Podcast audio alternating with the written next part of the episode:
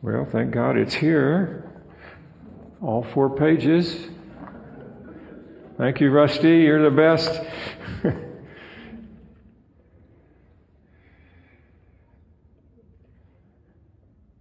a number of years ago, I, am a sailor. I love to sail, and uh, I have some sailing buddies.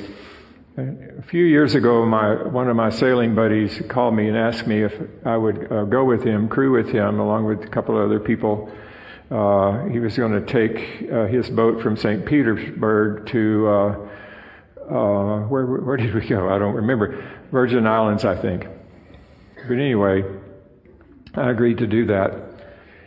And when we we left, it was it was a big boat, about 60, 60 some odd feet sailboat and uh, beautiful weather, beautiful day, and we headed out and we sailed and we uh, got down to Florida and uh, down to the Keys where you go around Florida and the wind began to blow and blow and blow. We could not even make headway. We could only uh, just go with the wind. And the sea was huge. It was absolutely huge. Uh, it crashed down on the boat, filled the cockpit of the boat where the crew sits to sail the boat. And uh, we were there. We had harnesses on. We had uh, ropes that we clipped to the stanchion so we wouldn't get washed overboard. I remember the, the fisherman's prayer, you know, Oh God, thy sea is so great and my boat is so small. That 60 foot boat that we got on was uh, a lot smaller. There was no way I was going to get out of that boat. No way I was going to get out of that boat. So the boat stories uh, appear actually five times in four Gospels. Five times in four Gospels uh, twice in Mark.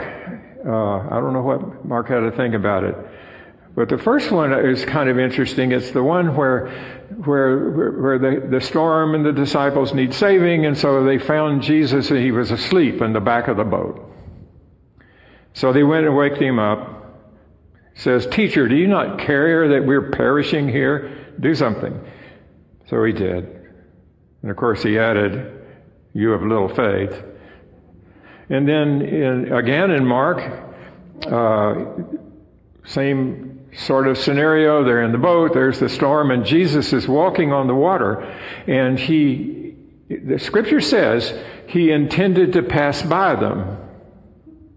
Just kind of ignore them, I guess. I don't know. But they called out to him. And sure enough, uh, he got into the boat and the wind ceased and they were astounded, it says in scripture, for they did not understand about the loaves and the fishes, and their hearts were hardened. This reading follows right after the, the uh, loaves and fishes on the mountain there. In Luke, nobody walks on water in Luke. Uh, they were put out and, and Jesus fell asleep. It's kind of similar to falling asleep on the back of the boat. And and of course, they wake him up and he says, Where's your faith again? And then again in John, they wanted to take him into the boat. But before he, they could take him into the boat, the Gospel of John says immediately the boat was trans, transformed into their destination. It's kind of one of those woo woo things. Walking on the water is a pretty woo woo thing, I'll have to say that. But Matthew's version is widely known uh, because it was Peter got out of the boat. He got out of the boat. Doesn't say what it, why he got out of the boat, because that was risky business. I wasn't about to get out of that boat I was in. But if I, if I did, there would be a very good reason for it. So he appears walking on the sea, and Jesus tells him, Take heart, do not be afraid.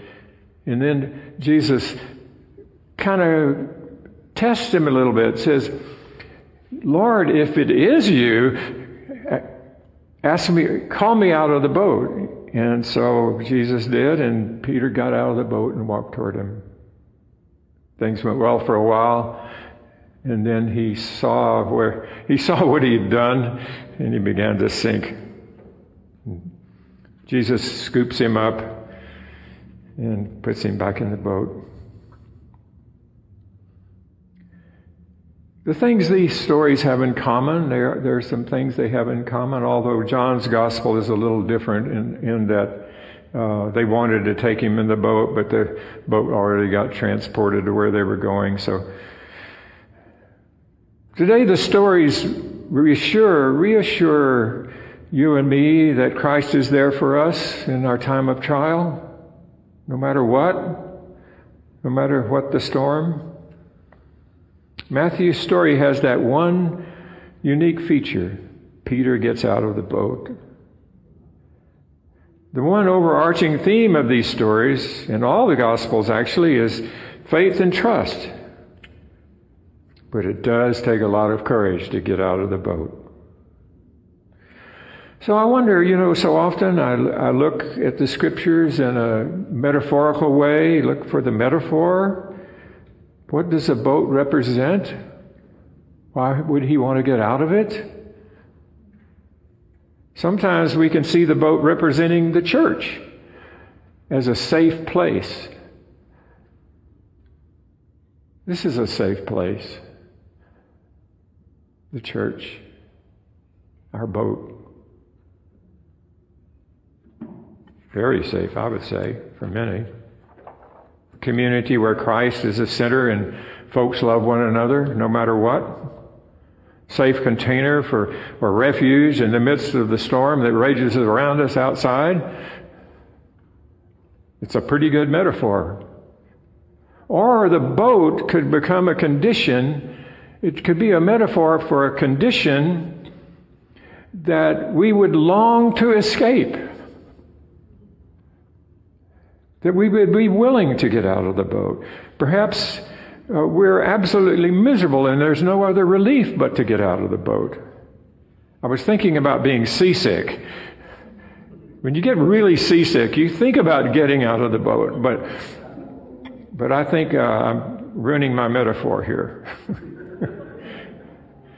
yeah. Sometimes the storms outside the secular world crash through the walls of our safe place. Like the, in the story, the boats, the, the, the waves beat into the boat. Time to put on our life jacket and get out of the boat. Conditions are so difficult sometimes that we would rather choose the storm around us.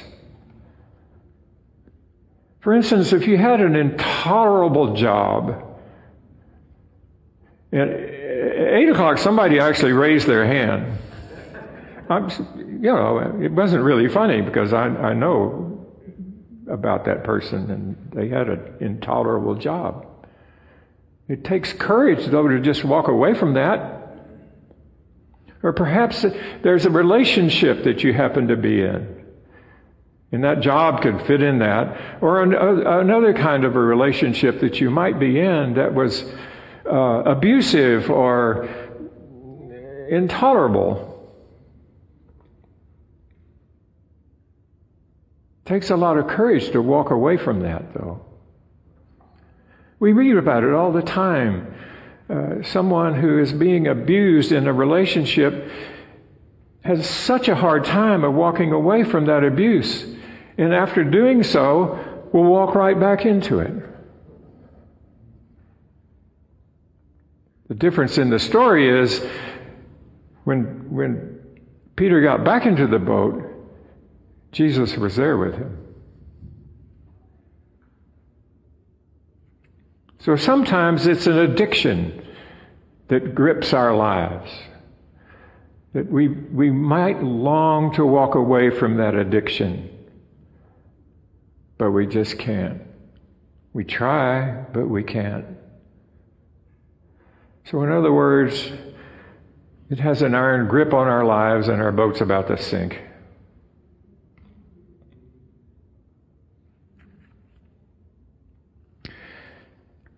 So I began to think about the 12 step programs that we have available to us. I have taken advantage of that. It's been a long time ago, but over 35 years. And I'm so grateful. Bill W. and Dr. Bob and an Episcopal priest named Sam Shoemaker. I don't know if everybody in the 12 step programs even know who that is, but he was instrumental in, in enabling Bill and Bob to, to start that program back in the 30s. So, thinking of those 12 steps, I'm not going to do them all, but I want to talk to you about the first three. The first one, I would admit that I was powerless over alcohol. Powerless. And somebody else might admit they're powerless over drugs. Or somebody might admit they're powerless over this toxic relationship they're in. Sometimes it's because the other one is needs to admit they're powerless over alcohol or drugs. And, and so it's a huge mess. Our lives un- unmanageable, out of control. It goes far beyond the issues of alcohol and drugs. St. Paul would say, St. Paul would preach, you know, he talks about the, the, the desires of the flesh. Actually, just being addicted to our humanness, the desires of our humanness. My desire for chocolate ice cream is a desire of the flesh. And the more I desire it, the more flesh I have. So I, it's just working. I,